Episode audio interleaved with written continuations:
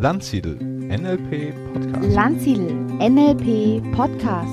Landsiedel NLP Podcast.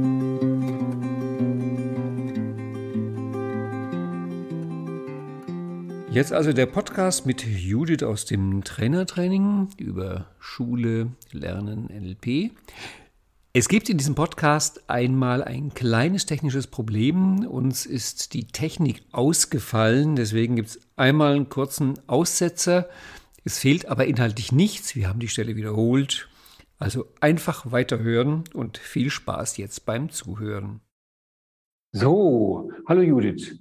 Hallo ich Ralf. erkläre kurz, was wir jetzt hier machen. Wir sind hier live in der Jablonski-Straße. Man hört das auch wahrscheinlich ein bisschen am Hall, der daran liegt, dass wir in der Jablonski-Straße hier sind. Und du bist Teilnehmerin des Trainertrainings und Lehrerin. Ja, Und ich finde es toll, dass du bei dem Ganzen mitmachst. Du hast nämlich keinen Practitioner und Master, sondern bist hier direkt eingestiegen, mitten in Lernen, Lehren, Präsentieren und geblieben, was ich toll finde, weil ich finde wirklich toll, alle Lehrer, die NLP lernen, sind eine Bereicherung für die Welt. Und nachdem wir uns hier gefühlt jeden Trainingstag ohnehin über Schule unterhalten und wie du das einsetzt und was du brauchen kannst, habe ich dich dann überredet mit allen mir zur Verfügung stehenden Mitteln und Methoden, dass wir einfach einen Podcast machen und du mir die Fragen stellst, die dir zu dem Thema noch einfallen und wo du vielleicht auch denkst, dass die anderen Lehrer interessieren könnten. Ja. Und das machen wir jetzt. Und wir haben hier auch noch ein paar Leute aus dem Trainertraining, die potenziell auch zwischendurch Fragen stellen könnten, wobei es auch sein kann, dass sie das nicht tun. Ich sage das nur für die, die jetzt den Podcast hören, dass sie sich nicht wundern, wenn vielleicht noch eine dritte oder vierte Stimme irgendwann kommt. Genau. Gut, dann ich würde gleich mit meiner ersten Frage anfangen. finde ich großartig. Wunderbar. du hast uns ja äh, von der Heldenreise erzählt und äh, hast auch gesagt, dass, es, dass man da sehr gut auch die Kinder als Helden ähm, oder ja, Kinder als, als Helden äh, durch so eine Reise da führen kann. Und ein Satz, der ist mir äh, besonders im Gedächtnis geblieben, nämlich lass die Leute vor der Schwelle zögern. Und ich habe daran gedacht, wie das ist, wenn wir Klassenarbeiten schreiben. Dann Mhm. versuche ich vorher den Kindern immer möglichst zu sagen, es ist nicht so schlimm und alles wird ganz einfach. Und also eigentlich die Schwelle möglichst niedrig zu halten. Und meine Frage wäre, wie, wie würdest du das sehen? Beziehungsweise ist das eigentlich dann eher kontraproduktiv, was ich mache? Die Frage ist super toll und super komplex, weil jetzt wir natürlich eigentlich kurz für die, die zuhören, weil ich glaube, ich hatte noch nie einen Podcast über die Heldenreise. Das Mhm. heißt, wir gehen jetzt da in ein Thema rein, was vielleicht niemand weiß. Darum muss ich mal ganz kurz erklären, was die Heldenreise ist. Es ist also die Reise des Helden nach Joseph Campbell. Ähm, Es gibt eine Heldenfigur, Protagonisten, und der geht auf die Reise der Heldwerdung. Und es gibt, und jetzt kommen auch schon die Teile der Antworten, es gibt einen Ruf des Abenteuers, es gibt einen Widerstand, dann kommt die Schwelle, das ist der Eintritt in die magische Welt, wo das Abenteuer stattfindet, dann gibt es irgendwann eine Transformation und man kommt zurück. Und die Heldenreise gewinnt natürlich ihre Bedeutung und ihre Besonderheit und ihr Einzigartiges, indem die Schwelle halt wirklich groß ist. Ja. Wenn es aber platt gesagt, der Held kein Ziel hat, also wenn platt gesagt die eh nicht wollen und kein Interesse haben und du machst die Schwelle groß, Ja. dann sagen die, was soll denn der Quatsch? Also dann kann ich mir das auch sparen. Das heißt, natürlich ist, ist das Ganze bekommt mehr Bedeutung und vor allem, wenn ich schaffe, bekommt es mehr Bedeutung. Aber nur, wenn ich irgendwas will. Also wenn da kein Ruf ist ins Abenteuer, wenn da kein Auftrag ist, den ich für mich annehme, wenn da nichts ist, was ich erreichen will, dann ist es nicht vernichtend. Dann ist es erstens doof und zweitens schwer. Wenn da aber was ist, was ich will, dann tust du es im Wert kleiner machen. Wenn du sagst, es ist überhaupt nicht so wichtig und wenn es schief geht, dann geht es halt schief, dann kannst du es einfach noch ein paar Mal hinterher machen. Also du kannst nicht einfach in die Heldenreise reinspringen und ein Element rausnehmen, wenn die anderen Elemente nicht da sind. Und da kommen wir im Grunde zu diesem riesengroßen Thema der Motivation. Ja. Ja, da, da würde ich ja sagen, in der Grundschule ähm, geht das immer halt alles noch. Ich komme ja aus der Grundschule und ähm, erlebe die Kinder da auch noch überwiegend motiviert. Mhm. Also wenn die sozusagen von sich aus, nehmen wir an, du hast ja gesagt, das Beispiel Test, wenn das denen irgendwas wert ist, wenn das für die irgendeine Bedeutung hat, wenn die das wirklich wollen, den zu bestehen, Ja. dann ist es gut, wenn es eine Schwelle gibt. Wenn die den eigentlich am liebsten nicht schreiben wollen würden, dann wird es durch die Schwelle eher unangenehmer. Okay, das ist ja dann auch ein bisschen die Frage, warum wollen sie das nicht? Haben sie Angst? Ähm, kann ich da eher noch überhaupt irgendwas mit einer Heldenreise für die Kinder machen? Also das ist ja dann vielleicht die interessantere Frage, ob ich ihnen da eine Heldenreise bauen kann. Ja. Ähm, aber das ist ohnehin, wir hatten ja auch hier im Trainertraining die vier Fragen, das Format, von denen ich immer dachte, Sie gehen auf Gregory Bateson zurück, aber scheinbar tun Sie das doch nicht, habe ich jetzt gerade kürzlich erfahren. Also dieses Was, Wie, Warum und Wofür. Ja. Und es ist so, dass im Grunde müssen alle vier Fragen beantwortet sein. Und meine Erinnerung an Schule ist, dass eben ganz oft das Wofür fehlt. Und das Wofür ist halt die Zukunftsmotivation. Das heißt, klar, bei Lesen, Schreiben, Rechnen ist es ziemlich klar, wofür Ja. lerne ich das. Ja. Aber schon, wenn es um sowas geht, ich erinnere mich, Winterschlaf der Tiere, ist die große Frage, ja, wofür um Gottes Willen soll ich wissen, welche Tiere halten Winterschlaf und welche halten Winterruhe? Ja. Das ist, das ist eine Frage, die müsstest du beantworten. Und das ist halt echt eine knifflige Frage. Und wenn die dann sagen, jetzt will ich wirklich, jetzt will ich es wissen, jetzt will ich das beweisen, dann wäre die Schwelle gut. Ja. Ja, ähm, na gut.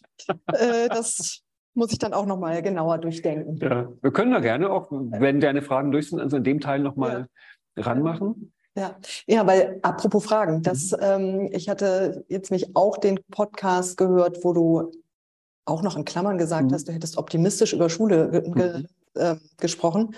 Ähm, da war ich nicht so überzeugt mit dem, mit der, mit dem optimistisch. Ähm, aber da kam ja dann auch, hattest du, glaube ich, auch gesagt, es ist auch total wichtig, erstmal Fragen stellen zu lernen. Mhm. Genau. Und bist aber noch nicht weiter darauf eingegangen. das ist ein Punkt, der von Frau Birkenbiel immer sehr betont worden ist, dass sie halt gesagt hat, und da stimme ich ihr völlig zu, wir haben in Deutschland keine Kultur des Fragens. Sie hat immer verglichen mit der angelsächsischen Welt, wo das wirklich sozusagen ein Unterrichtsfach ist, auch Ja. an, an Hochschulen. Man lernt, Fragen zu formulieren. Und sie hat immer gesagt, Deutschland wäre das einzige Land, wo die Formulierung fragt nicht so dumm oder die Idee Mhm. von dummen Fragen. Während andere Länder davon ausgehen, es gibt keine dummen Fragen, es gibt nur dumme Antworten, ist es so, dass wir wirklich Fragen bewerten und verurteilen. Ja. Und es ist kein Land, wo Leute inspiriert werden, Fragen zu stellen. Aber hast du denn dann einen Tipp, sozusagen, wie man das mit den Kindern üben kann? Ja. Außer sie zu motivieren oder zu ermutigen oder so. Also da, da würde ich sagen, Also- bei mir ist es möglich, Fragen zu stellen. Das wissen die auch. Meine Erfahrung ist, weil ich habe ja auch zum Teil mit Kindern gearbeitet, es ist wirklich so ist, ähm, wenn die lange noch in schlechte Schulen gehen, dann haben die wirklich irgendwann keine Fragen mehr. Ja. Ich hätte es am Anfang nicht geglaubt, aber es kann, du kannst Leute so weit konditionieren, dass sie keine Fragen mehr haben, weil die haben irgendwo Erfahrung gemacht, es lohnt sich sowieso nicht. Im Grunde ist es, je jünger die sind, desto einfacher, weil der haben die sowieso Fragen. Und du musst sie einfach nur stimulieren. Ich weiß aber jetzt von vielen Lehrern, dass da das Problem ist, dass die sagen, ja, aber die passen nicht, die Fragen. Die sind immer vom Thema weg, weil Kinder halt so unglaublich vernetzt denken. Also die kommen vom Hölzchen aufs Stöckchen, dass sobald du das öffnest, bekommst du halt plötzlich in Biologie Fragen über Mathematik und über Deutsch und über Englisch und über Erdkunde, was weiß ich. Es geht kunterbunt durch den Salat. Und dann bricht einem, das war die meist, die Antwort der Lehrer normalerweise, die sagt, ich muss ja auch einen Stoff durchbringen. Ja. Und dann muss ich doch irgendwann die Fragen beschränken. Und natürlich, es ist halt blöd, wenn einer eine Frage hat und ich sage dem, du, das passt gerade nicht oder frag später oder es kommt in einem halben Jahr. Aber eigentlich ist das die Idee. Und was man sich halt wünschen täte, wäre, dass du sie dazu anstachelst, dass sie ihre Fragen selbst beantworten. Was ja heute mit Büchern, Internet und so weiter Ja. und so fort äh, eigentlich nicht mehr so ein Riesenproblem sein sollte. Und dann im Grunde genommen ist es dann ja die Stufe auch von der, na, wo es dann mit der ABC-Liste an, anfängt, dann äh, äh, fange ich an, Fragen zu stellen, die Genau. ich mir auch erstmal selber Ja, genau, genau. versuche Genau, zu das ist ein ganz wichtiger Punkt, auch von Frau Birkenbiel, hatte ich, glaube ich, auch in dem Podcast, Ja, dass wenn du eine Frage stellst, du immer auch gleich eine Vermutung äußerst. genau, das mit den Vermutungen, das. Und zwar einfach deswegen, dass das öffnet viel mehr deine Idee für Antworten. Ja, Weil ist auch ein Problem nach Frau Birkenbiel, dass wir häufig, wenn wir Fragen stellen, dann kommt eine Antwort und wir können ganz schwer beurteilen, ist das jetzt eine gute Antwort oder ist das Quatsch? Also der, der mir die Antwort gibt, hat ja eigentlich Ahnung davon. mhm. Und wenn ich vorher mal eine Vermutung äußere, bekomme ich schon mit, oh, das geht in die Richtung, des- oder das ist ja ganz anders, ist aber wirklich seltsam. Und darum ist es eine gute Idee. Frage stellen, Vermutung äußern und dann recherchieren. ja. Und dann habe ich noch eine Frage. Hm? Mir fallen ein paar ein. Ähm, so bin ich ja eigentlich auch hierher gekommen mit dem Mhm. ähm, Lehren, Lernen, Präsentieren und äh, die Beschreibung. Und da ging es Ja. dann um WAKOK und äh, Sinne Mhm. und es blitzt und blinkt. Ja. Und ähm, dann habe ich aber auch gerade bei diesem Thema ja mit dem Winter und dem Winterschlaf, äh, ach, hattest du ja dann auch zu mir gesagt, na, du musst einen WAKOK aufbauen. Mhm. Und da habe ich schon gemerkt, mir fällt das gar nicht so einfach. Hm. Wie kann ich das üben? Na, für mich ja, und auch für die Kinder. das ist ja quasi nur einfach das Zentralste und Schwerste überhaupt. Ja, Also das kann man wirklich sagen, es ist der zentrale Punkt. Und ich bin seit Jahren der Meinung, Frau Birkenbiel hat deswegen so unglaublich viel Geld für ihre Vorträge bekommen, weil sie genau das gemacht hat. Und da stecken in einigen Vorträgen von Frau Birkenbiel stecken mehrere Jahre Arbeit drin. ja, Und ich habe ja mit ihr zusammengearbeitet. Ich weiß, dass sie wirklich, also sich klar zu machen, wie viel Zeit sie investiert hat, um Metaphern zu finden und Bilder zu finden, ist eigentlich niederschmetternd.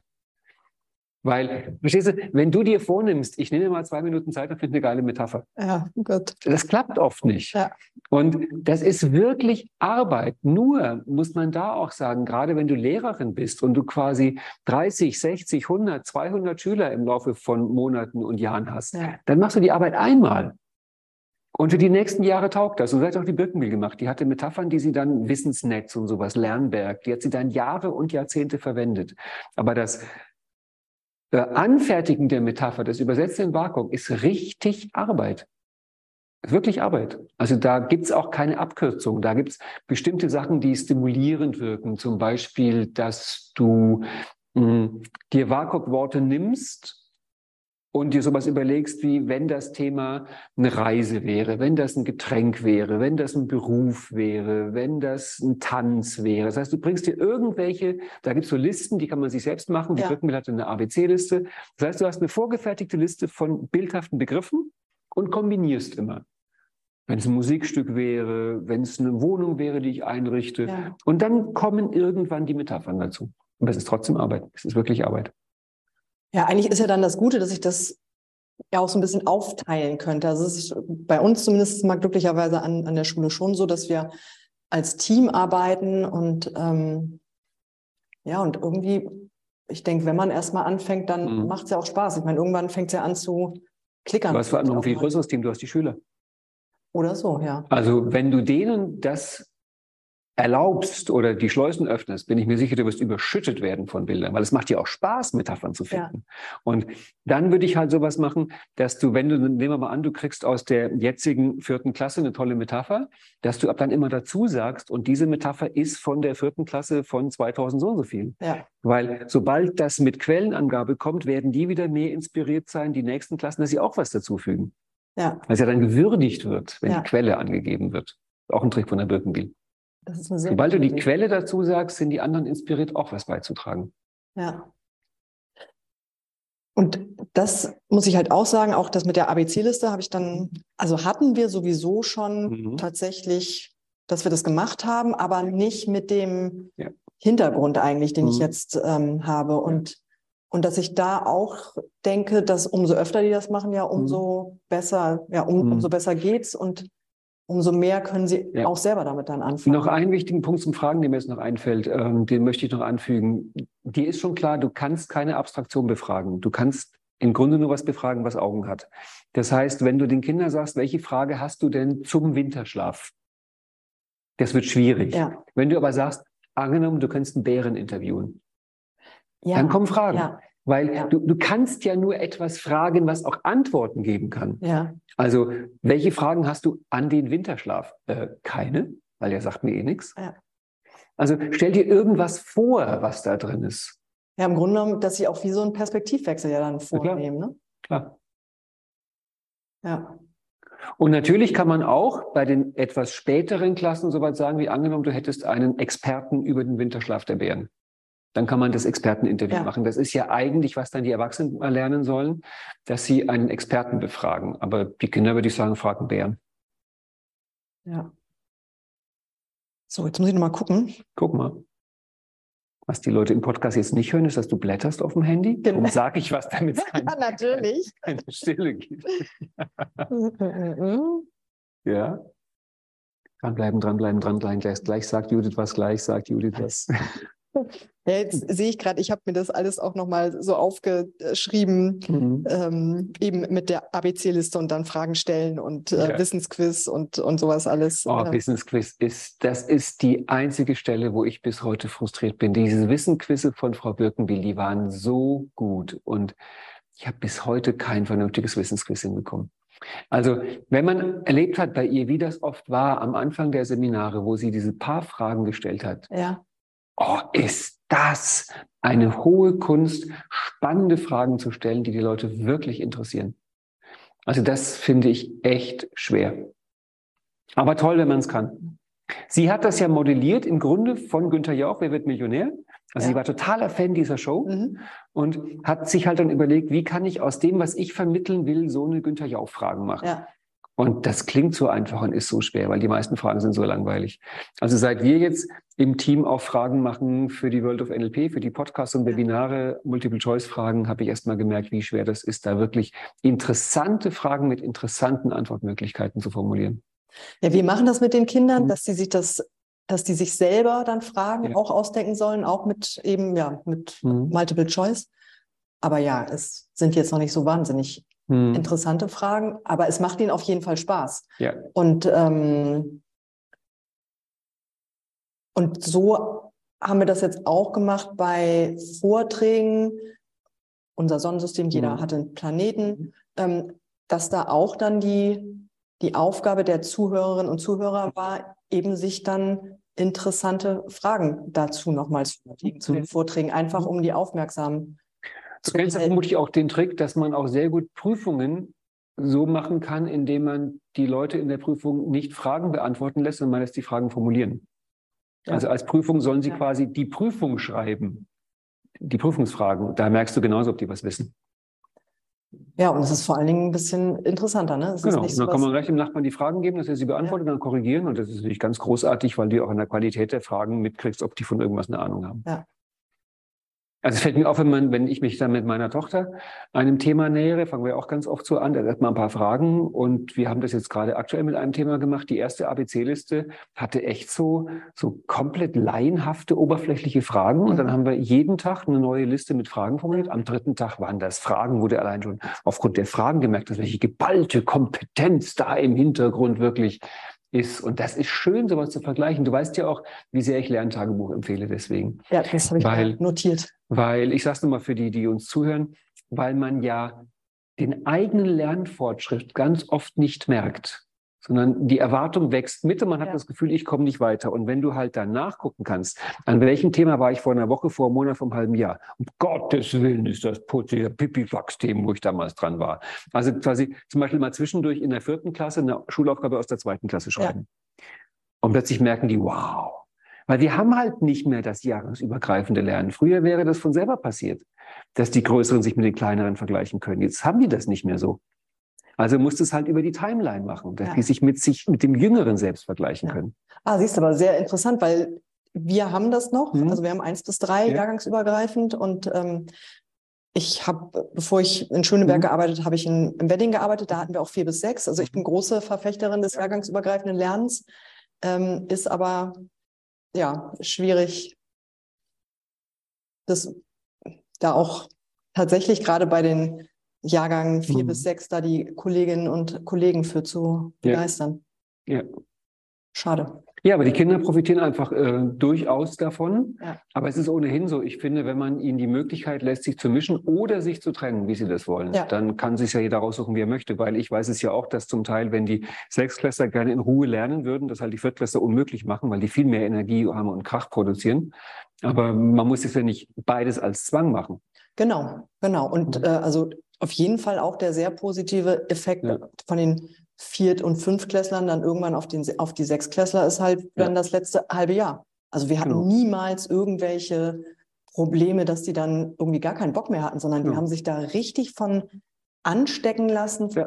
von dem Ehrgeiz und haben eigentlich bis am Ende da weiter gepowert. Ja klar, weil ja Modeling stattfindet. Das heißt, die sehen ja auch die Älteren, die sind ja automatisch in der Vorbildrolle. Das ist ja auch der Grund, auch das ist eine Sache von Frau Birkenbiel, die ich wirklich grandios finde, dass sie sagt, gerade Kinder, die nicht aus hochintellektuellen Elternhäusern kommen, sehen eigentlich niemals das erwachsene Lernen. Mhm. Denen fehlt komplett die Referenz. Ja. Erwachsene behaupten immer, es ist total wichtig, dass du lernst, aber sie sehen nie, dass ein Erwachsener lernt. Und darum war ja die Idee von Frau Birkenbiel, es wäre doch toll, wenn die Lehrer nachmittags im Lehrerzimmer den Unterricht vorbereiten und die Kinder dürfen zugucken. Weil dann würden die mal sehen, dass Erwachsene auch lesen und schreiben und quasi Hausarbeiten machen und was lernen. Und sie hat gesagt, sie hat das in mehreren Schulen vorgeschlagen. In den meisten Schulen haben die gesagt, ja, geht's noch? Natürlich nicht. Ich will ja gerne meine Privatsphäre haben. Ja. Aber es gibt wohl ein, zwei Schulen, die haben das gemacht, dass die Lehrer eingeladen werden, dass sie Unterrichtsvorbereitung im Lehrerzimmer machen und die Kinder dürfen das sehen, dass die Lehrer da arbeiten. Und plötzlich hast du ein Vorbild. Ja, du hast ein Vorbild und, und ähm, vielleicht ergibt sich ja dann doch auch noch mal mehr eine Unterhaltung und ähm, da wirklich auch noch mal, Mhm. Ja. dass man noch mehr an, am Interesse der Kinder. Ja, aber ich habe selbst gemerkt, das ist gerade, wenn du halt mit NLP-Blick das eigene Leben und Familienleben anguckst, also jetzt mit meiner Tochter, ähm, ist es klar, weil sie bei abwechselnd bei Mama und Papa ist und dann ist sie halt auch viel in der Schule, kam ich und dann muss sie halt irgendwann noch ins Bett, kam ich irgendwann auf die Idee, naja, die Zeit, die wir haben, machen wir doch Quality Time. Irgendwas Besonderes, Tolles zusammen, sowas Spielen und Aufregung. Das ist mir irgendwann klar geworden, auch durch den Birkenbiel-Vortrag. Das heißt, sie sieht mich nie mein normales Leben Mhm. leben. Und Irgendwann habe ich verstanden, es ist vielleicht wichtiger für sie, dass sie sieht, wie ich lerne, wie ich Klavier übe. Sowas, was hat sie auch nie gesehen, Ja. dass Papa Klavier übt. Das habe ich immer gemacht, wenn sie in der Schule war. Ja. Das heißt, dass ich ihr als Vorbild auch diene für normal Ja. Leben. Weil wenn du das nie siehst, mir ging es ja genauso. Ich habe später, wie ich dann ausgezogen bin, Dinge gelernt, wo ich dann zehn Jahre später festgestellt habe, das hätten mir eigentlich meine Eltern beibringen können, weil die konnten das, die konnten das sogar gut. Aber ich habe es nie gesehen. Ja. Weil Geldanlage. Wie gehe ich mit Geld um? ja, das stimmt. Das war so ein Thema, das spielte zu Hause keine Rolle. Also habe ich mir es irgendwann selber beigebracht und dann festgestellt, machen sie auch gut, meine Eltern, haben Ja. sie echt Ahnung. Hätte ich von denen lernen können. Und darum, Lernen durch Vorbild, das ist das Ursprünglichste überhaupt. Und ihr als Lehrer seid Vorbilder.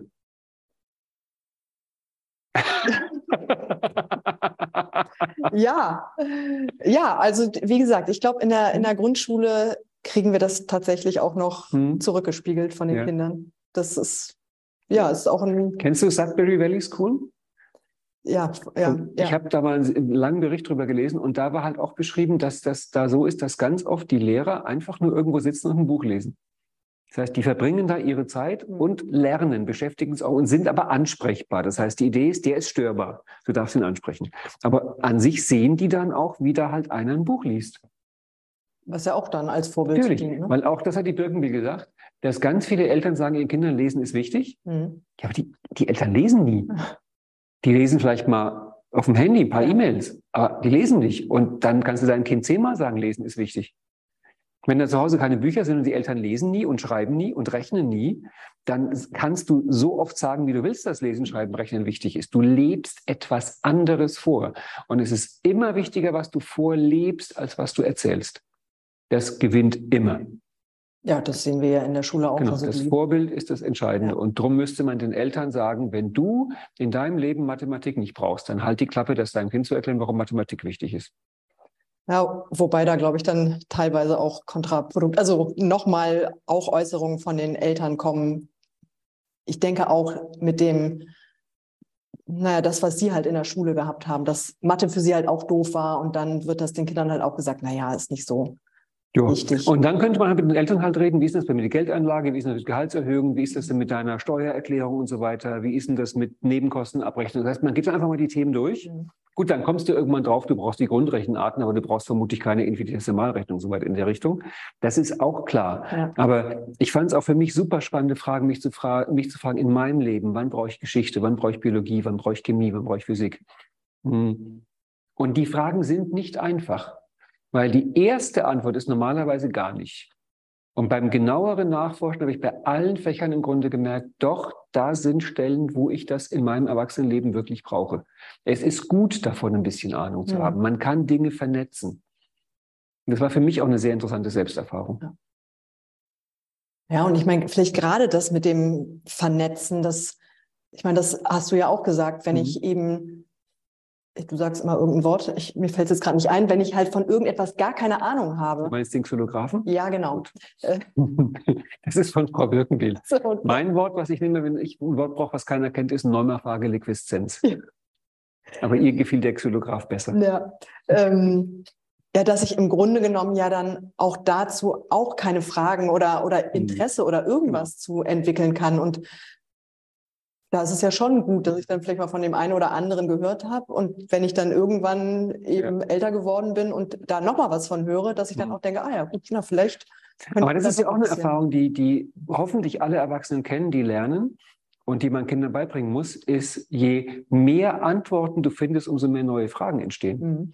Das ist ja, wenn du lernst, eigentlich immer so. Das merkt jetzt auch gerade Amena und sie ist total wirklich, sie wird fast schon euphorisch an der Stelle, dass sie merkt, sie hat zehn Fragen, sie findet zehn Antworten und dadurch 20 neue Fragen. Mhm. Und es hört nie auf. Das wird immer größer, das Feld. Und Ja. du immer tiefer einsteigen kannst. Also ich verstehe, dass viele Lehrer die Fragen reduzieren wollen. Ja, Weil das Dumme ist ja. natürlich auch, und auch das ist eine spannende Sache im Lehrerberuf, es, es kommt so schnell, dass du von den Kindern Fragen hörst, die du selbst nicht beantworten kannst. Es kommt schnell. Und ich weiß einfach, dass es viele Lehrer gibt, du vermutlich nicht, aber es gibt genügend Lehrer, die, die finden das echt nicht lustig. Ja. Die finden das nicht lustig, wenn ein Kind, ein Biologielehrer, eine Biofrage stellt, wo der Biologielehrer sagt, weiß ich nicht. Aber eigentlich ist das so ein geniales Vorbild, zu sagen, lass es uns rausfinden. Ja.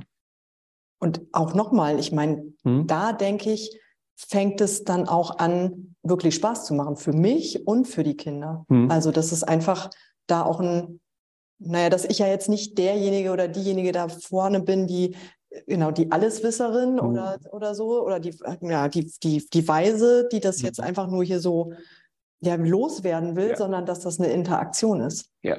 Ich habe mal irgendwann gelesen, dass angeblich Leibniz war der Letzte, der in seiner Zeit alles wusste, was ein gebildeter Mensch wissen konnte. Ja. Das ist lange her. Ja. Danach, nach Leibniz war so, dass das Wissen so explodiert ist, dass einfach niemand mehr alles wissen kann. Ja. Ja. Ähm, jetzt habe ich nur so eine, ja, so eine halbe Frage. Mhm. Ähm, oder Machen- was wir wir nochmal. ganz. Gib die Hälfte und wir Ja. machen sie ganz. Ähm, also du hast ja einmal gesagt, dass es, dass es ähm, unter anderem in E- England eben Mhm. diese Kultur des Fragens gibt. Mhm.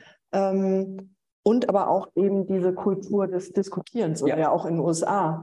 Ja. Dass ich denke, auch das fehlt ja eigentlich ganz schön. Aber so was von. Also es, glaube ich, gibt nur ganz, ganz wenig deutsche Schulen, wo du wirklich Debattierclubs hast. Das ist, das ist ganz seltsam. Das ist aber wirklich deutsche Kultur. Das hat die Birkenbill auch immer gesagt, wir sind ein, wir, die, ein, ein normaler Deutscher kann aus dem Stand einen Vortrag halten. Also wir sind die, wir haben Sagen und wir haben Reden, wir haben Vorträge. Das ist etwas, was viele Deutsche am Stammtisch im Bierzelt können die einfach. Aber ein Dialog, Frage und Antwort, Positionen einnehmen, das ist halt einfach in unserer Kultur nicht so drin. Es ist ja auch nicht schlimm, dass es nicht so drin ist, nur dass es halt überhaupt nicht drin ist, ist Ja. schlimm. Und bei diesen Debattierclubs, ich finde das hochspannend, ist es ja zum Teil so, du weißt das Thema, nehmen wir mal an Atomkraft, und eine Minute vorher erfährst du, ob du dafür oder dagegen bist. Und dann auf die Bühne und debattieren. Das ist spannend. Das ist spannend. Also zu merken, dass das unabhängig voneinander ist. Es geht um eine Perspektive, es geht um das Vertreten, es geht um das Argumentieren. Es geht nicht um die Frage, ob ich jetzt da irgendwie, ob das wirklich so ist, weil ich meine, das ist sowieso nicht so. Also das ist ja eigentlich gerade, das ist ein Thema, über das, über das ich gerade nachdenke, das ist ja gerade das Tolle auch an der Form der Demokratie, dass ich ganz entspannt irren darf. Also wenn ich König wäre, hätte ich die- Riesenverpflichtung, ich müsste es wissen, wie es wirklich ist. Ich müsste die Wahrheit wissen. Das weiß niemand mehr. Und darum haben wir sozusagen den Irrtum zur Gesellschaftsform gemacht. Im Diskurs, im politischen Diskurs, im wissenschaftlichen Diskurs. Jeder darf irgendwelche Vermutungen äußern und die anderen dürfen sie widerlegen. Ja. Und ich stehe nicht unter dem Druck, dass ich die Wahrheit weiß. Das ist enorm erleichternd. Ja. Aber da muss man den Leuten auch erlauben, Entschuldigung, Scheiße zu reden. Weil nur, nur daraus entsteht dann im Diskurs halt das. Also ich liebe da einen Text von Karl Popper, wo er geschrieben hat, dass seine Grundmaxime ist, du weißt die Wahrheit nicht, ich weiß die Wahrheit nicht, aber zusammen können wir ihr näher kommen.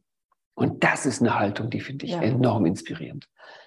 Ja, und ich finde es schade, weil, weil ich schon auch merke, dass sogar eben ja in der Grundschule, vierte, fünfte, sechste Klasse, dieses Ich nehme mal eine andere Position ein Mhm. als meine, dass das den Kindern auch da schon richtig schwer fällt. Oder naja, nicht vielleicht schon, sondern äh, immer noch oder ähm, Das ist eigentlich verwunderlich, weil die Kinder in dem Alter, wir haben ja auch Spiral Dynamics hier gemacht und Ja. ich hatte auch schon einen Podcast über Spiral Dynamics gemacht, ist eigentlich, also es gibt eine spannende Erklärung, warum die Debattenkultur im Augenblick so flöten geht. Mhm. Und zwar, solange es um richtig und falsch geht, können wir diskutieren und debattieren. Ja. Wenn es um gut und böse geht, ist das Gespräch zu Ende. Das heißt, richtig und falsch ist die Idee von Blau, mhm. Gut und böse ist die Idee von Grün. Das heißt, auf Grün geht es nicht mehr um die richtige und falsche Meinung, da geht es darum, ob du als Mensch gut oder böse bist. ja. Und natürlich werde ich nicht die Position eines Bösen, des, des Bösen einnehmen. Das ist aber eigentlich bei Grundschulkindern sehr früh. Also, dass die schon so in dieser Bewertung sind, würde mich wundern. Das wäre dann eher quasi übernommenes Wissen Ja. aus Gesellschaft und Elternhaus, dass man ja. das mitspielt. ja, ja, auf jeden Fall. Weil eigentlich geht es dann auch viel mehr um das, um das Wechseln der Position. Ne? Ja. Und auch im wissenschaftlichen Diskurs sollte es überhaupt nicht um Bewertungen gehen. Das gilt ja sogar als sozusagen als Diskussionsfehler, wenn du ad hominem ähm, argumentierst. Das heißt, dass du statt das Argument die Person angreifst. Ab Grün geht es um die Person. Und darum wird es dann so schwierig, die Position zu übernehmen. Ja, Ja. ja. Und drum, das musst du dich unterscheiden. Weil sonst kannst du Leute nicht dazu, dazu bringen, dass sie mal eine andere Position einnehmen. Also wenn diese Position als Position quasi vergiftet ist. Und wenn du das auf Grün machst, dann wird es natürlich sehr heftig. Ich war bei Marshall Rosenberg in der Ausbildung zweimal und er hat dann jedes Mal, das ist ihm, er hat ja eine jüdische, er, er, ist, er kommt aus einer jüdischen Familie, hat Leute auch im Dritten Reich verloren aus seiner Familie. Und dann gab es jedes Mal die Stelle, wo er gesagt hat, er spielt jetzt Adolf Hitler und er möchte, dass wir ihm als Adolf Hitler Empathie geben. Ui. Und das war jedes Mal so intensiv, weil du halt wusstest, was das für ein Mann ist, was er persönlich mit erfahren hat. Aber er meinte, und das ist eine rein grüne Argumentation, dass es halt auch wichtig ist, dem die Empathie zu geben. Aber ich habe es beide Mal erlebt, dass die Gruppe schier durchgedreht ist. Also Kann es war für die. Leute einfach nicht möglich. Und wir haben halt jetzt auch in der aktuellen Situation, das weißt du genauso wie ich, dass ähm, manchen Leuten vorgeworfen wird, sie würden Putin verstehen wollen. Hm. Und das halte ich für extrem gefährlich. Selbst wenn man ihn besiegen wollte, wäre es umso wichtiger, ihn zu verstehen, weil du kannst keinen besiegen, den du nicht verstehst. Ja. Aber das ist halt diese Macke, dass das Verstehen der anderen Position gefährlich wird. Und da, glaube ich, kannst du als Lehrerin früh einsteigen, dass du klar machst, es macht Spaß, Ja. die Positionen zu wechseln. Ja. Wie ein Schachspiel. Also vielleicht eine etwas frühe Metapher für Drittklässler, aber ich empfinde es immer als Schachspiel. Das ist wie Mentalschach. Ja. Man los vorher, wer hat schwarz, wer hat weiß und dann geht's los. Wird, losge ja, wird losgespielt. Ähm, ich würde doch nochmal auf deinen Podcast Hm? Schule optimistisch. Ja. Ich habe mir das ja, also das Mhm. hast du am Ende von der Optimismus-Strategie äh, von dem Webinar gesagt. Und ähm, ich war von der Optimismus-Strategie, ich kannte die Mhm. vorher nicht, ähm, sehr begeistert Mhm. und ähm, habe auch gedacht, auch für die Kinder ist das Hm? toll. Hm? Ähm, aber konnte da nicht so recht, naja, also wie das, wie du jetzt begründet Mhm. hast, dass Mhm. das Hm? optimistisch die Schule beschrieben hat, weil ähm, also deine Begründung, dass, dass, dass die Schule ja früher eine völlig andere Mhm. Bedeutung hatte Mhm. als Mhm. zu lernen. Also erstmal als, als erste, als erste Be- Bedeutung und dass das mehr so, ein, so eine Rand, naja, oder praktische Erscheinung war. Genau. Was, was sollen die da jetzt machen? Na gut, dann lernen die ein bisschen. Ähm, da würde ich ja denken, das ist ja jetzt schon ein ganzes Weilchen weg. Und, Mhm. und heute steht ja doch das Lernen im Mittelpunkt. Darf ich das bezweifeln? Ja, Gut. Ich glaube wirklich nicht. Also ich glaube, dass noch nie bei einer normaler Schule das Lernen im Mittelpunkt stand. Noch nie. Und ich habe mal gehört, angeblich im bayerischen Schulgesetz, Schu- Schulgesetz steht es auch drin, dass der primäre Zweck der Schule ist, ein Einpassen, Einfügen in die Gesellschaft. Also auf eine gute Art formuliert, nicht Ja. irgendwie Nägelchen krümm dich bei Zeiten, sondern ist ja auch wichtig. Ich meine, Schule ist ein blaues Unternehmen. Und damit die Gesellschaft weiter funktioniert, müssen die Kinder, die da hineinwachsen, bestimmte Regeln der Gesellschaft lernen. Das ist wirklich wichtig. Also ich würde niemals sagen, Schule hat nur mit Lernen zu tun. Nein, das Dieser würde Punkt ich auch nicht. ist Ja. wichtig. Ja. Das Dumme ist halt nur, dass ähm, was wir heute wissen aus der Gehirnforschung und von halt so, so Giganten wie Birkenbiel und Co., dass wenn du eine Umgebung schaffst, in der Lernen optimal funktioniert, schafft diese Umgebung Leute, die eben eher unangepasst sind. Ja, Das heißt, du kommst auf einen Konflikt. ja, Und jetzt kannst du sagen, wenn ich mich an die, an die super-duper ähm, Elite Hochbegabten wende, die haben genügend Brainpower, dass sie das irgendwie ausbalancieren. Aber äh, die durchschnittlichen Leute sind halt durchschnittlich, das ist Ja. halt Normalverteilung. genau. Das heißt, irgendwie muss ich da auch Schwerpunkte setzen. ja. Ich muss mich entscheiden, was ist jetzt wichtig? Und ich glaube, Schule ist so eine Art Kompromiss. Man bringt das Notwendigste bei, ja. Birkenbiel war das ein Teil oft sehr böse, weil sie meinte, die Leute müssen halt Verpackungen lesen können. Also das waren so, die war am Ende richtig sauer auf Schule, hat nicht wirklich einen Vorwurf gemacht im Sinne von, ihr macht's absichtlich, aber halt auch erklärt, wie ist es aufgebaut worden. Und sie meinte, Schule produziert halt Arbeitskräfte. Leute, die imstande sind, einen Job zu machen. Und die müssen halt Anweisungen lesen können und Verpackungen lesen können, aber die müssen jetzt nicht unbedingt äh, einen Philosophen lesen können. Das war ihre Meinung. Und es ist halt diese Balance aus genügend Lernen und genügend die Gesellschaft einpassen. Und ich finde ja, das Optim optimistisch heißt ja nicht, yeah, Schule ist großartig. Sondern Optimismus ist für mich einfach die Idee, es ist gut.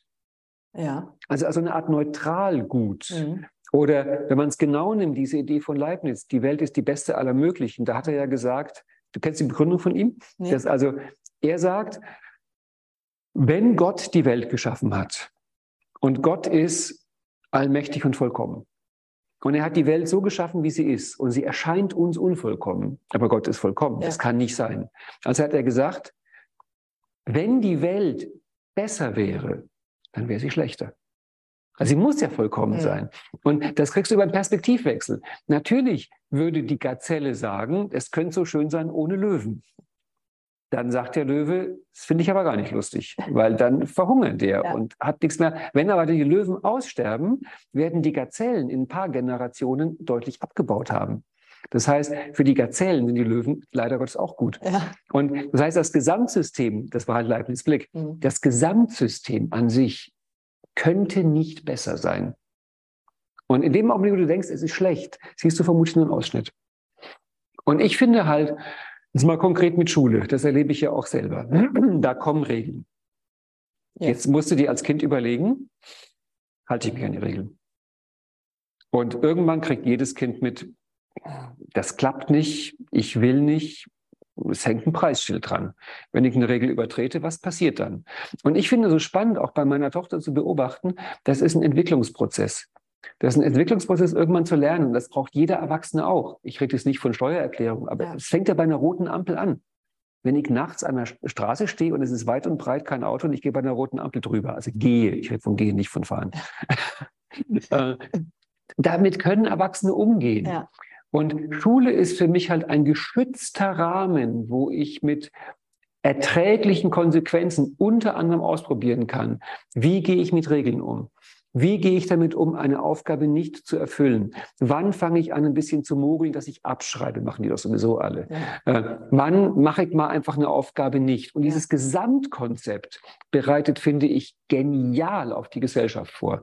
Weil du dich halt auch in der Schule entscheiden musst, bin ich eher der, der versucht, alle Regeln zu erfüllen und daran kaputt geht? Bin ich jemand, der seine Energie vergeudet, indem er völlig dämlich gegen das System rebelliert und eh nicht dagegen ankommt? Ja. Oder wo finde ich meinen Mittelweg? Wie finde ich auch in der Schule die Balance zwischen Lernen und Anpassung und Freundschaften und was weiß ich? Ich finde es großartig. Warum du nicht? Ach, doch, ich, also ich glaube, dass mir da einfach oft, naja, die Rahmenbedingungen, die wir da haben, dass, dass die schon so sind, dass ich mh, ja, mir die einfach oft anders wünsche. Also wir sind da ja einfach mit, mit Kindern haben, haben wir das zu tun. Eben, da, da steht nicht das Lernen im Vordergrund. Also es ist einfach ganz klar, die haben völlig andere Bedürfnisse und ähm, also diese ganzen unterschiedlichen Bedürfnisse zu befriedigen mit, naja, also wirklich, ich würde sagen, wir haben wenig Platz, wenig Personal. Ähm, aber damit hast du doch im Grunde auch wieder in einem Labor, in einer Simulationssituation, Ja. also quasi als Puppenstube, das aufgebaut, was im Augenblick halt die Stadt und das Land Ja. und der Kontinent und vielleicht sogar die ganze Welt als Ja. Problem haben. hm, Also ihr habt ja sozusagen hier in einer modellhaften Version das Große abgebildet. Es wäre doch eigentlich, wenn man es mal genau nimmt, wenn in der Schule alles im Überfluss vorhanden wäre und dann gehen die Kinder ins Berufsleben. Die werden doch nicht vorbereitet. Die werden doch nicht vorbereitet, weil die haben doch später auch nicht alles im Überfluss. Das heißt, es wird doch, es hört doch nicht auf mit dem Mangel. Die haben später irgendwie, das Geld reicht nicht und die Wohnung, ich meine, wir haben es ja vorhin gesehen hier Ja. auf der Jablonski-Straße, Ja. Wohnungsbesichtigung, 100 Leute stehen Schlange. Also lass sie das doch in der Schule in einer sicheren Umgebung schon mal erleben, wie das ist. ja, das, das mache ich. Aber wir geben natürlich trotzdem irgendwie unser Bestes, da ähm, es ja trotzdem ja möglichst möglichst so zu machen, dass es vielleicht ein Tick besser ist als Ja, als und was wir ich- vorhin auch heute im Laufe des Tages besprochen haben, ich finde es unglaublich wichtig, sich das bewusst zu machen. Ich weiß, dass du das auch weißt, ist, egal mit welchem Erwachsenen du redest, die Leute haben immer eine Erinnerung an ein oder zwei Lehrer Ja. ihrer Schulzeit, wo die sagen, diese Person hat mein Leben so unglaublich positiv beeinflusst. Es sind immer ein oder zwei oder drei. Es ist nicht so nach dem Motto, alle meine Lehrer waren Nein, großartig. Gottes Willen. Also Und ich meine, du kannst doch diese Lehrerin sein.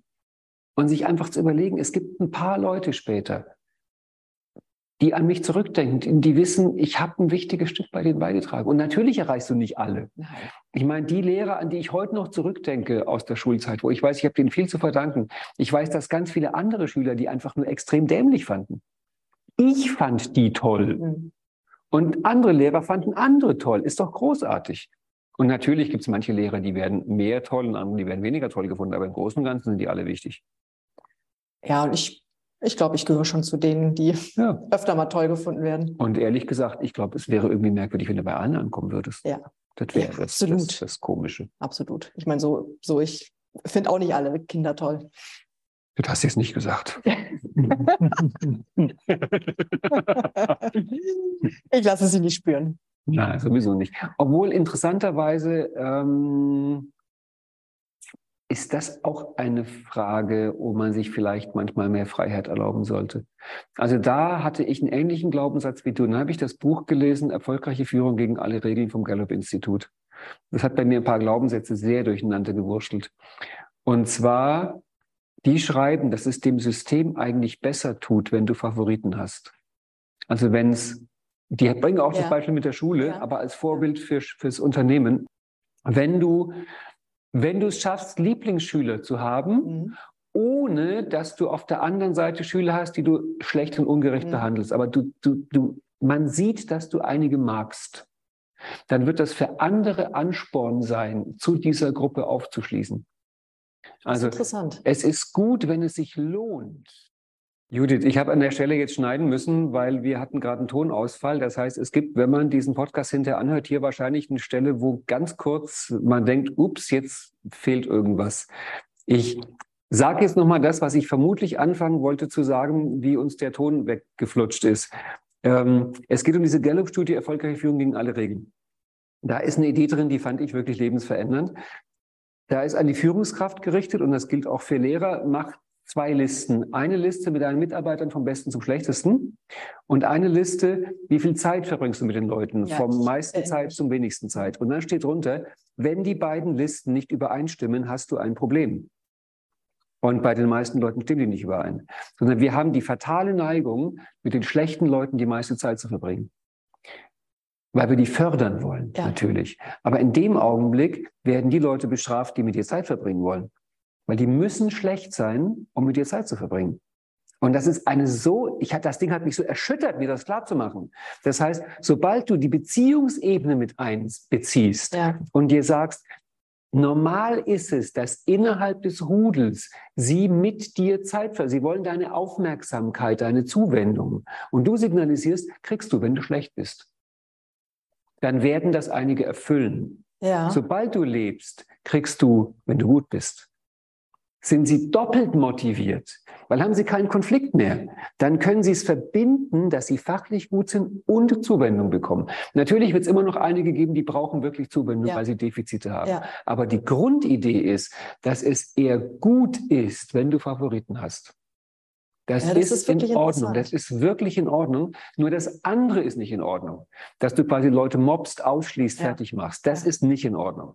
Aber tu nicht so, als ob du alle gleich lieb hättest. Das glaubt dir sowieso keiner. Auch Kinder können nonverbale Signale lesen. Ja, Die wissen das. Und von daher zeig, dass du, außerdem ist es andersrum. Ich erinnere mich, also eine der Stellen in meinem Leben, die wirklich mich enorm beeinflusst hat, war, ähm, ich hatte bayerisches Abitur, also mit 13 Jahren, in der 11. Klasse hatte ich einen Deutschlehrer und wir mochten uns beide. Und dann hat er irgendwann gesagt, dass er wegen mir sich beworben hat, nächstes Jahr den Deutschleistungskurs zu übernehmen, weil er mich unterrichten möchte. Das hat mein Leben verändert. Das glaube ich. Also so einen Satz zu hören Ja. von einem Lehrer, den ich auch mochte, zu merken, es geht in beide Richtungen, das ist das, das verändert das Selbstbild massiv. Ja. Und warum sollen denn Leute immer nur ins Coaching kommen und sagen, der hat einen Lehrer, der hat mich traumatisiert? Das habe ich oft genug im Coaching, Ja. dass Leute erzählen, ich hatte einen fürchterlichen Lehrer, der trage ich heute noch mit mir rum. Mhm. Warum sollen die nicht auch mal irgendwie sagen, ich hatte einen Lehrer, der hat mir so eine Ressource eingepflanzt, Ja. dass es mein Leben bis heute trägt? Ja, und ich denke auch, auch Kinder, klar, die besondere Bedürfnisse haben ähm, und auf jeden Fall meine Unterstützung brauchen. Also ich denke da gerade an einen Schüler, der das wirklich so macht, der, der fängt noch nicht mal selber an zu versuchen, die Aufgabe zu lösen, sondern der weiß halt, er kann sofort kommen. Hm? Und das haben wir jetzt auch schon erkannt und Ja. ähm, uns da jetzt was überlegt, dass das klar ist, das geht, so geht es halt nicht.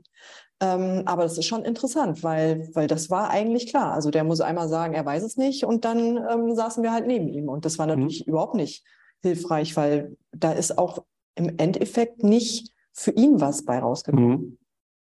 Und ähm, Jetzt kommen wir wieder zum Anfangsthema Motivation. Ne? ja. ist das A und O, ist leider Gottes wirklich das A und O. ja. Also ich glaube, es ist wahrscheinlich der zentralste Punkt, weil nach allem, was wir heute auch aus der Gehirnforschung wissen, ich denke vor allem an Manfred Spitzer, Mhm. ist es so, wir haben zwischen den Ohren eine Lernmaschine. Dieses Gehirn lernt im Grunde von selbst. Du brauchst überhaupt nichts machen. Du kannst vielleicht dich bemühen, es zu erschweren, aber du kannst es nicht verbessern, weil das Ding lernt von selber. Aber die Münze, die du am Anfang einwerfen musst, damit das Ding startet, ist Interesse. ja.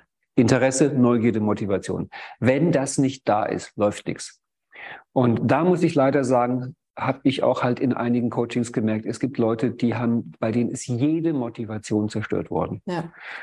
Die wollen nichts, die interessiert nichts, die haben keine Fragen, die, denen ist alles nichts wert, die und das ist fürchterlich. Und das kommt leider halt schon manchmal sehr früh, dass dieses, wo führt denn das Ganze? Also wo du dich fragst, was soll denn das eigentlich? Und es gibt da halt auch bestimmte Schichten, Familienhintergründe, wo wirklich das Gefühl ist, es ist eigentlich eh wurscht, was du machst. Mhm. Es, hat, es bringt ja sowieso nichts. Und in dem Augenblick kannst du die ganzen hinten ankommenden Sachen vergessen mit Lerntechniken, wenn die Grundmotivation nicht Ja. da ist. Und da kann man auch nur sagen, je früher, desto besser. Ja, und ich habe ja, ich habe ja in der Förderschule mein Mhm. Referendariat gemacht, äh, Förderschwerpunkt Lernen, und es gab am Ende einen Schulabschluss. Mhm. Ähm, aber wenn man ganz ehrlich war, Mhm. war halt klar, mit diesem Schulabschluss kannst du eigentlich nicht wirklich was anfangen. Mhm. Und es gab schon auch Kinder, die das dann wussten Mhm. oder Jugendliche. Ähm, und das war natürlich dann irgendwann bitter, weil da war dann klar eigentlich, sie, sie brauchen nichts mehr machen, weil ja, sie haben dann den Schulabschluss, aber Mhm. ja. Ähm, und das ist natürlich, also ich denke, dass da auch einfach noch ein Riesen, ja, was ist, wo, wo klar sein muss, auch für Kinder, die, ja, die entweder, ja, entweder von der Förderschule abgehen oder, Mhm. oder eben auch einen Hauptschulabschluss, dass, dass da irgendwas noch eine Perspektive sein muss. Ähm, Ja, und ich vermute, du kennst auch die Antwort. Ich meine, es ist ja ein Modeling-Trainerkurs hier und die Antwort ist natürlich Modeling, weil das, was, also die ersten Jahre haben die Eltern gute Karten, aber ziemlich, also ich würde sagen, spätestens ab Grundschulzeit wird die Peer Group immer wichtiger. Ja. Das heißt, wir kommen irgendwann einfach zu dem Thema Vorbilder. ja, Und das fängt an mit den Vorbildern im direkten Umfeld, aber irgendwann kommen wir auch zu gesellschaftlichen Vorbildern.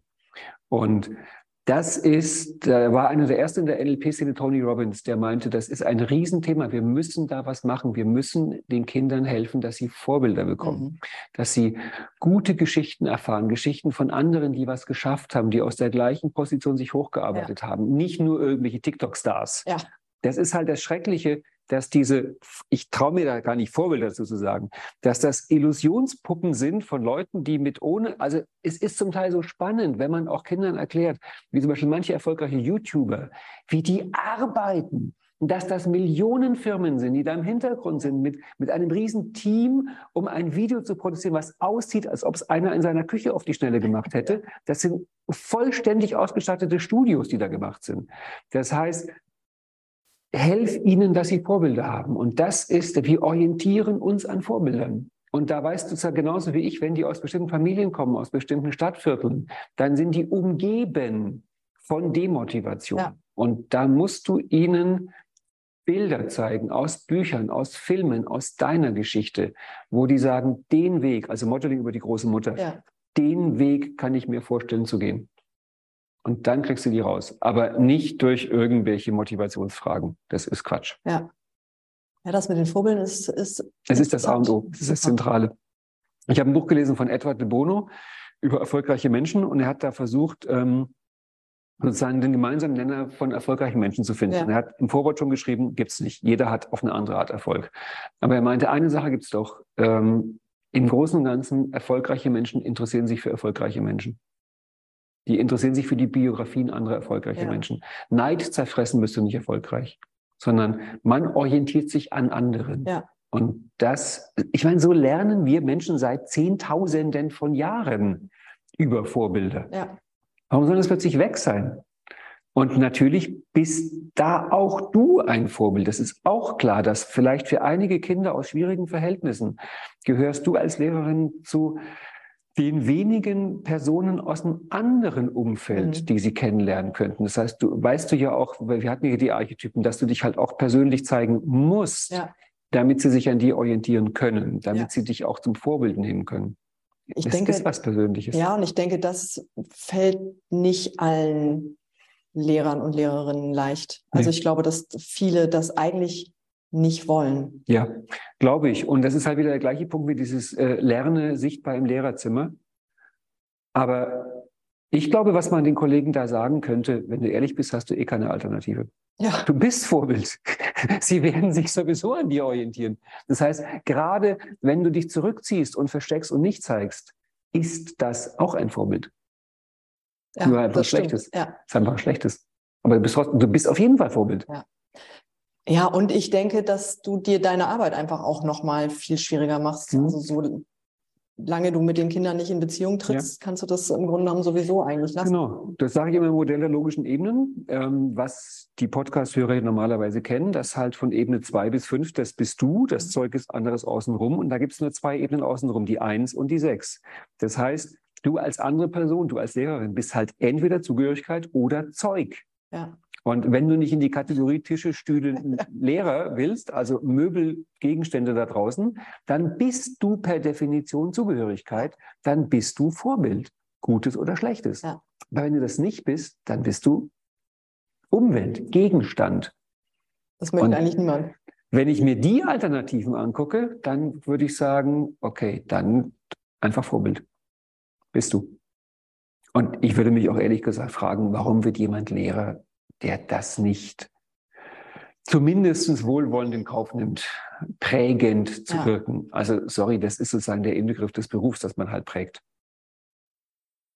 Ja. Sollte man denken. Ah ja.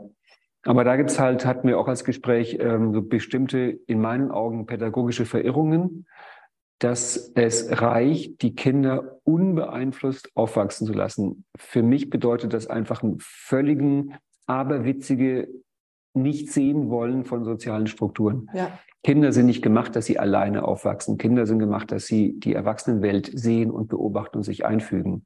Und darum brauchen sie die Vorbilder. Und, und das, es, gibt ja, es gibt ja zwischen Übergriffigkeit und Verwahrlosung vielleicht noch einen ganz großen Zwischenbereich, wo man seinen Weg findet. Aber natürlich sind die Erwachsenen notwendig als Orientierungspunkte. Ja, und das fand ich halt das Spannende bei Spiral Dy- Dynamics, dass du Hm. halt gesagt hast, die Lehrer und Lehrerinnen sind eigentlich fast alle grün und die Kinder halt rot und dann wird irgendwie von grün nach Ja. rot versucht, äh, da irgendwie zu intervenieren bei Konflikten. Genau. Das wird halt schwierig. Genau, und das Problem bei Grün ist halt, wie jetzt gerade in der Pädagogik, dass das, der grüne, die grüne Verirrung, also es ist ja so, dass Grün viel gute Sachen macht, aber es geht halt da, wo es tiefgrün ist, einen Schritt zu weit. Ja, Und die grüne Verirrung ist dann irgendwann zu sagen, ich als Lehrer habe dem Kind nichts voraus. Und man sagt, nein, du hast ganz viel voraus. Das heißt, diese, dieses, natürlich ist ein Kind genauso wertvoll als Mensch wie ein Erwachsener. Das ist das Gute an Grün. Weil früher hat man die Kinder als weniger wertvoll erachtet. Da sagt Grün sind gleich wert. Aber sie sind nicht gleich. ja. Und das zu kapieren, ist, zwei Menschen können gleich viel wert sein, aber sie sind nicht gleich. Ja. Ja, und es geht ja auch um Entwicklung bei Kindern. Mhm. Also, dass irgendwie klar ist, wenn ich halt sechs, sieben, acht, neun, wie auch immer alt Mhm. bin, ähm, dass ich ja auch irgendwo hoch, also hochgucken jetzt nicht, ich meine, das ist nicht schlecht oder so, sondern einfach, dass, dass, ja, dass ich da, ja, wie auch von mir aus ein Vorbild oder irgendwie, ah, wenn ich dann da mich dahin entwickelt habe, dann kann ich das und das machen, weil Ja, das ist auch, sonst es ist es ja auch irgendwann langweilig. es ist auch vor allem so absurd gelogen. Ich meine, Ja. du würdest dich auch nicht von einem Achtjährigen operieren lassen. Nein, Also es gibt so viele Punkte, wo völlig klar ist, dass du weißt, dass es Unterschiede gibt. Ja. Es gibt ganz viele Entscheidungen, die wir Kinder nicht treffen lassen würden. Und darum ist ja auch eine von den Fragen, wenn du, wenn Leute dann kommen und sagen, ich bin für Wahlrecht ab 14, wenn du dann sagst, auch für Strafmündigkeit ab 14, nein, ja, warum nicht? Ja. Also natürlich machen wir an ganz vielen Stellen Unterschiede, weil wir wissen, wie das Ganze ist. Und das ist halt, wenn Grün übertreibt und behauptet, alle wären in jeder Hinsicht komplett gleich, wo man sagen muss, ist nicht. Sorry, ist aber wirklich nicht. Guck die Welt an. ja. Und das brauchen die auch. Die müssen wissen, dass du anders bist. Und im Grunde, ich versuche jetzt gerade ein nicht wertendes Wort zu finden, es fällt mir schwer, aber äh, ich meine, es wäre gut, wenn sie das, was du sind, was du bist, erstrebenswert fänden. Also wenn es aus ihrer Perspektive etwas ist, was in gewisser Weise besser ist, ohne es zu bewerten, Ja. und zu sagen, es lohnt sich, Ja. das zu können, was Ja. du kannst. Und darum muss es erstrebenswert sein. Mhm. Also ist es auch in gewisser Weise besser, geiler, höherwertig. Mhm. Und dann lohnt es sich auch einen Einsatz dafür zu geben. Aber wenn die das Gefühl haben, du bist auch einfach nur frustriert, äh, warum sollen sie es dann machen? Ja, Ne? Also wenn Kinder irgendwann kommen und sagen, ich will nicht erwachsen werden, dann weißt du, irgendwas ist da schiefgegangen. Ja. Weil aus deren Perspektive, also ich wollte erwachsen werden damals, ich wollte auch erwachsen da werden. gab es genügend Gründe. Und ähm, wir haben halt heutzutage eine Gesellschaft, wo ganz viele sehr früh sagen, ich will nicht älter werden. Und da weißt du, irgendwas geht da schief. Ja. Weil wenn du nicht mehr nach vorne leben willst, Ja, wo lebst du dann hin? Nach hinten? Ja, ja. also ganz komisch.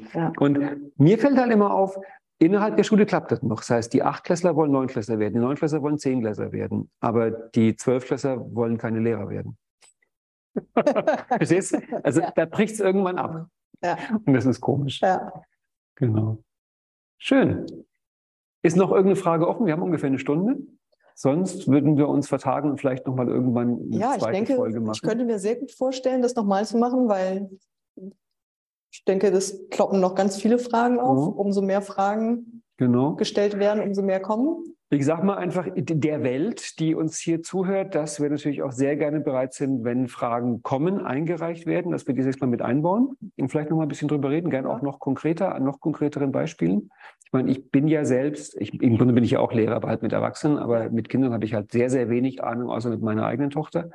Aber durch den NLP-Blick ein paar Sachen kann ich schon beitragen. Ich habe ja, weißt du ja auch, aber ich sage es mal für die Podcast-Hörer, ähm, in Nürnberg und Berlin jahrelang auch in der Lehrerfortbildung gearbeitet. Da war immer mein größter Kummer. Es kamen genau die zu mir, die eh schon gut waren. Aber das ist halt auch so, dass man interessiert sich dafür, mehr von dem zu wissen, wo man eh schon gut ist. Ja, Das meinte auch die Birkenbiel. Wenn sie, sobald sie in einer Firma einen Rhetorikkurs anbietet, der freiwillig ist, kommen normalerweise die besten Redner. Die wollen dann mehr lernen. Und so kamen immer die besten Lehrer kamen in meine Kurse über Lerntechniken. Ja, aber meine Das ist so. Kollegin ähm, hat jetzt eben auch schon gefragt ähm, Mhm. und jedes Mal erzählt, so wie toll das ist. Mhm. Und ähm, eigentlich hatten wir uns für Dienstag verabredet, uns auszutauschen. Dann habe ich äh, schon gesagt, ja, das ist jetzt bei mir alles noch total ungeordnet. Ich muss das eigentlich mal ordnen. Hm. Und dann hat sie gesagt, ja, aber dann habe auch ich das nur. Also eigentlich muss das mal irgendwo anders, also weitergetragen werden. Und das ist ja insgesamt von, gilt das für alle Fortbildungen. Also dann macht einer eine Fortbildung, ist, Mhm. ist toll und dann bleibt die eigentlich in diesem Kämmerlein. Und wir haben einfach regelmäßig äh, Konferenzen und eben auch so Jahrgangskonferenzen. Und das ist jetzt unser Ziel, dass wir das ähm, ja immer wieder da so Zeitfenster einräumen. Mir ist schon klar, das eigentliche Lehrerkollegium, wenn die wollten, wäre das ein so großartiger Modeling-Kontext. Weil wenn es da vier Lehrer gibt, die das gleiche Fach unterrichten, könnte man anfangen zu vergleichen und dann könnte man voneinander lernen. Ja, das, also da gibt es tatsächlich bei uns auch eine, ja, also das ist schon so eingerichtet. Im Moment Mhm. liegt es ein bisschen brach, aber dass wir eigentlich tatsächlich verpflichtet sind, im Schuljahr oder im Halb, Mhm. Halbjahr regelmäßig bei anderen Kolleginnen und Kollegen zu hospitieren, Mhm. einfach genau deswegen. Ähm, Naja, das, was ich jetzt hier angedeutet habe, ist natürlich der Punkt, den die Lehrer nicht so gerne hören. Man müsste, bevor man anfängt zu modellieren, im Grunde, ich sage mal das schlimme Wort, eine Hierarchie machen. wer ist der Also Beste? man, ja. Ja. Und äh, eine spannende, also ich weiß es von vielen Modeling-Projekten, es ist häufig schon mal die erste super spannende Frage, sich darauf zu einigen, wie stellen wir es eigentlich fest? ja, Weil es gibt ganz viele, ich wette, es gibt eine Hierarchie, was wissen die Kinder, wie sind die Noten, Mhm. und eine andere Hierarchie, welches ist der beliebteste Lehrer? Ja. Und das heißt, ich brauche irgendeine Art von Hierarchie, weil nur dann kann ich sagen, der modelliert den ja, zu dem Thema. ja, Aber warum nicht sagen, der hat die besten Noten, der ist am beliebtesten, wir gucken mal, vielleicht kann man es kombinieren. genau. Aber du musst eine Hierarchie machen. Und jetzt hat wieder Grün ein Problem, weil du fängst mit einer Hierarchie an. Und Mhm. Grün will ja alles, aber keine Hierarchie. Wenn aber alle gleich gut sind, warum soll ich dann hospitieren? Da werde ich mir nur bestätigen, wie toll ich bin. Ja. Ja, aber das ist ja trotzdem also, wert, es mal anzusprechen. Mhm. Und vielleicht als Abschluss, weil das passt für die, für die Schüler wie auch für die Lehrer, die entscheidende Modeling-Frage ist natürlich immer die Frage, wie. Das heißt, nehmen wir an, du hast irgendeinen Kollegen oder eine Kollegin und du merkst, boah, das ist so großartig, was da gerade läuft, dass du wirklich hingehst und fragst, wie machst du das? Ja. Das ist diese neugierige Frage, wie. Und die Kinder könnten sich auch fragen, wie. Ich weiß nicht, ob ich mal in irgendeinem Podcast die Geschichte erzählt habe von, von meiner Tochter, die nach Hause kam und für ein Weihnachtstheaterstück plötzlich, weil die Hauptrolle abgesprungen ist, musste sie in Rekordzeit ganz viel, ganz viel Text lernen. Mhm. Und wir haben mit Gedächtnistraining dann geschafft, dass sie innerhalb eines Abends den gesamten Text drauf hatte. Und ich dachte jetzt natürlich auch mit stolz geschwellter Vaterbrust, boah, der geht nächsten Tag in die Schule und alle fragen sie, boah, wie hast du das gemacht? Ja. Sie wurde gemobbt. Die anderen fanden das überhaupt nicht lustig, Mhm. dass sie über Nacht den Text gelernt hat. Ja. Und was nicht kam, war die Frage, wie hast du Ja. das gemacht? Was kam, war, ich habe keinen Bock mehr mit dir zu spielen. Ja, das ist krass. Und das hat mich echt schockiert und ein bisschen in die Welt auch zurückgeholt, Ja, zu merken, dass für mich als NLPler ist die Frage, wie machst du das, super naheliegend. Aber für viele Leute ist die Frage überhaupt nicht naheliegend. Die ist nicht naheliegend Ja. und die musst du reinbringen Ja. in das System. Ihr könnt voneinander lernen. Ja. Wenn einer gut lernen kann, kannst du den fragen, wie machst du das zu lernen? Und nicht nur mit Neid und Abwertung, sondern mit der Frage, wie machst du das? ja. Gut, ich Gut. freue mich auf unseren nächsten Podcast Ich freue mich auch. und auf den Rest des Trainertrainings Auf jeden Fall. und auf viele gute Impulse für die Schule. Danke. Ich danke dir.